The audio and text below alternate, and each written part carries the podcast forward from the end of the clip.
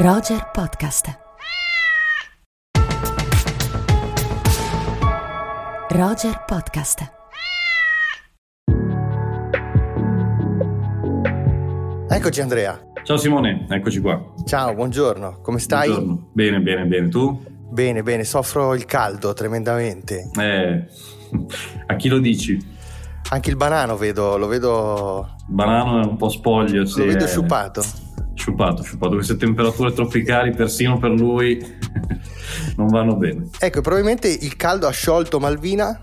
Eh, può essere. Vedo che eh, per la seconda settimana non c'è, ma non preoccupatevi che tornerà. Per la seconda settimana eh, ci abbandona, eh, ma insomma tornerà. Tornerà più in forma di prima. Assolutamente l'aspettiamo. Senti, questa settimana esce un film molto atteso, molto importante, presentato fuori concorso a Cannes, di un regista eh, controverso, possiamo dire, perché è un regista che ha tantissimi ammiratori, ma anche molti detrattori e che ha alternato nella sua carriera dei film, come dire, che sono stati in grado di eh, di riscuotere un consenso abbastanza unanime e altri che sono stati dei flop eh, pazzeschi. Parliamo di Buzz Lurman e parliamo di Elvis. Andrea, che cosa ne pensi? Elvis eh, è un film su cui ho delle aspettative diverse da quello che poi ho, ho visto. Questo mi sembra interessante. Un film. Questo anch'io, interessante perché vediamo se, se coincide. Me lo aspettavo un film più. mm, un, un po' più, diciamo così, mm, che giocasse sul sicuro. Invece è un film, secondo me, azzardato, piuttosto ambizioso, nel bene o nel male, con dei pregi e dei difetti, però è un film che dà una visione, a mio parere, particolare del personaggio e anche cinematograficamente alterna dei momenti molto statici a dei momenti molto dinamici, quindi alterna molto il tema della performance anche scatenata di Elvis con dei momenti più introspettivi, diciamo così, più psicologicamente anche convenzionali, scolastici, semplici. Questo aspetto mi sembra molto interessante nel gioco che il regista va, va un po' a fare, che cambia anche molto stile e registro nel corso proprio della pellicola, che è una pellicola anche piuttosto lunga, però mh, alterna in maniera curiosa il tutto, a mio parere. Sì, questo lo rende, lo rende sicuramente particolarmente godibile insieme alle straordinarie performance eh, dei protagonisti, in particolare Austin Butler che eh, interpreta Elvis Sì? e che è un attore mh, che fino a questo momento non aveva fatto praticamente nulla. Praticamente non l'abbiamo mai visto quasi, insomma, adesso non ricordo tante apparizioni, qualche serie, qualcosina, qualche apparizione anche film importanti ma in tono secondario ed è una grande sorpresa, a mio parere è diretto anche molto bene forse da Baz Luhrmann, Sì, sì. a mio parere è ancora più riuscita la sua interpretazione rispetto a quella di Tom Hanks perché poi il film a livello di trama è molto giocato su questo manager che racconta Sì. un po' le varie tappe della- dell'evoluzione anche della carriera di, di- di Elvis e penso che la performance del, del giovane attore sia un valore aggiunto importante. Sì, il film è proprio incentrato sulla contrapposizione tra queste due figure, no? Quello di Elvis e quella del suo manager, padre, padrone, interpretato da Tom Hanks, e che eh, è forse l'aspetto più forte, più interessante del film e anche quello più sorprendente, come dicevi tu, perché io personalmente mi aspettavo un'opera molto più barocca, mi viene questa espressione pensando al cinema di Baz Luhrmann, che è sempre stato un cinema che non, come dire, non si caratterizza per la misura. No, anzi, anzi. Invece qui ci sono, eh, c'è, c'è questa alternanza sicuramente felice tra momenti in cui la sua mano è riconoscibile, perché come dicevi tu, momenti più dinamici, barocchi, fiammeggianti, dei momenti invece molto più composti e, e introspettivi.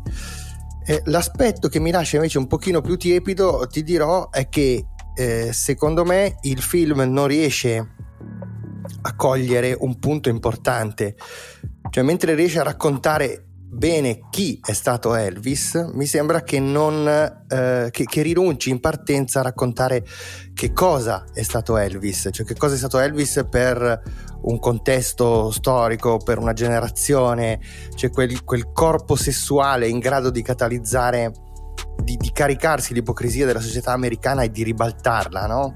in questa esplosione dirompente che di fatto ha messo in crisi un sistema, quello stesso sistema che poi il film questo lo racconta bene per difendersi, lo ha di fatto inglobato, digerito ingabbiato, trasformandolo in un fenomeno da baraccone. Ecco, mi sembra che molto spesso di tutto questo rimanga solo la cronaca, rimangano i fatti e quindi eh, è eh, per certi versi mi pare un'occasione persa, cioè quella di usare Elvis per fare un discorso più ampio sulla società americana anche, anche odierna. Ma questo forse non interessava a Baz Luhrmann e interessava a me, quindi... No, no, ma invece è un punto importante, cioè manca un po' il, lo sguardo degli altri su Elvis. È molto un film dello sguardo di un personaggio su Elvis che è appunto questo manager, mentore, padre padrone, come hai detto benissimo. È un film un po', come dire, sull'individuo su un doppio individuo, diciamo così, e poi il terzo individuo forse è Baz Luhrmann che ha il suo sguardo in questo senso e, ed è un film anche con dei cali forti durante la narrazione, mm, diciamo io sono rimasto abbastanza soddisfatto però del, del disegno d'insieme che credo regga cinematograficamente e anche narrativamente con appunto dei difetti qua e là che ci sono. Bene, allora siamo d'accordo comunque nel consigliarlo alle nostre amiche e ai nostri amici perché è comunque una visione da vedere, da vedere, molto, da vedere. molto godibile e interessante. Ecco, riflettevamo prima di, di iniziare la registrazione, Andrea, su quanti eh, film ci siano, soprattutto negli ultimi anni, che raccontano eh, le vite, le carriere, eh, il ruolo, il peso nelle società delle rockstar e quali siano eh, i nostri preferiti, quindi quelli che possiamo consigliare alle amiche e agli amici a casa. Sì, ora parto da, mm, da, un film su un cantante me molto, da me molto amato, che è Johnny Cash, con Quando l'amore brucia l'anima, Walk the Line, anche perché penso sia un'interpretazione davvero straordinaria quella di Joaquin Phoenix in, in quel film, un film un po' più standard, diciamo così artisticamente, però il suo personaggio è talmente ricco e sfumato e così tanto ben interpretato che mi sembra sempre una visione interessante. E aggiungo anche un film che è stato un po' forse meno visto, un po' sottovalutato, forse anche per il confronto con Bohemian Rhapsody che era stato fatto poco prima, però Rocketman di, con Taron Edgerton su Elton John, anche qui mi certo. sembra un film un po', un po' la Elvis, ecco, un po' che alterna momenti molto pop dinamici con altri più introspettivi, è un film secondo me da vedere, secondo me più bello di Bohemian Rhapsody e quindi così lanciamo questa, questa bomba per i nostri amici e le nostre amiche. Concordo, concordo. concordo. Può essere un elemento di sondaggio, preferite Bohemian Rhapsody o Rocketman? Mi, mi sa che perdiamo Simone, però, però tentiamo, tentiamo. Senti, invece a me vengono in mente due, due film, eh, diciamo, molto più bizzarri nella, nella, struttura e nel modo di raccontare anche i personaggi di riferimento.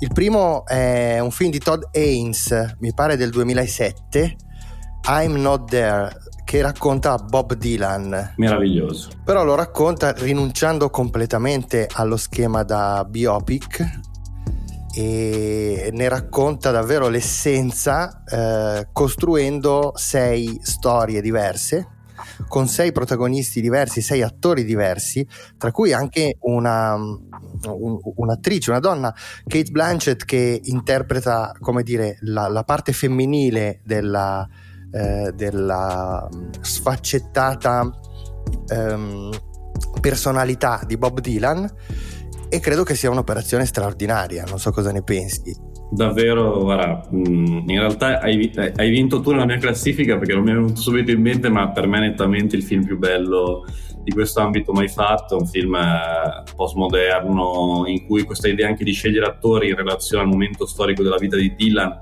mi viene in mente anche il primo personaggio, questo bambino di colore per rappresentare sì, l'animo sì. blues di Dylan che viaggiava sui treni merci, insomma davvero tanta roba. Sì, poi c'è quella storia, anche quella, quella, quella parte western con Richard Gere. eh, che- con Richard Gere che mostra anche la, la scelta affascinante di giocare con i generi del cinema, quindi di usare i generi del cinema per raccontare le- la, la personalità di Dylan. E l'altro film che mi viene in mente è Last Days di Gus Van Sant che racconta eh, un, un personaggio in tutto e per tutto simile eh, eh, a Kurt Cobain, in cui è riconoscibile la figura di Kurt Cobain, anche in questo caso eh, rinunciando alla, alla biografia e raccontando, facendo davvero un viaggio introspettivo in mezzo ai demoni che hanno tormentato il leader dei Nirvana. Molto simbolico come film, molto cupo, molto inquietante, un film molto interessante. A me ha lasciato delle sensazioni discordanti, ma un po' come tanti film di Gas Van Sant. È sicuramente un film molto d'autore, molto cinefilo, molto più dei due che ho consigliato io, che sono un po' più pop, e anche quello, insomma, assolutamente da vedere. E sono un po' più pop su delle- delle- dei, can- dei musicisti, per certi versi un po' più pop, Certo, soprattutto certo, il John certo. John in particolare. in. Certo, assolutamente. Però ecco, diciamo che abbiamo dato un bel eh, menù per un weekend di cinema e musica alle nostre amiche e ai nostri amici, quindi andate al cinema a vedere Elvis e poi recuperate questi quattro titoli. Quando l'amore brucia l'anima, Rocketman, I'm Not There e Last Days, direi fantastico. Ottimo, un gran weekend. Un gran weekend. Grazie Andrea, buon weekend a te, ci vediamo settimana prossima. Grazie mille Simone. Ciao. Ciao, ciao, ciao, ciao, ciao. ciao.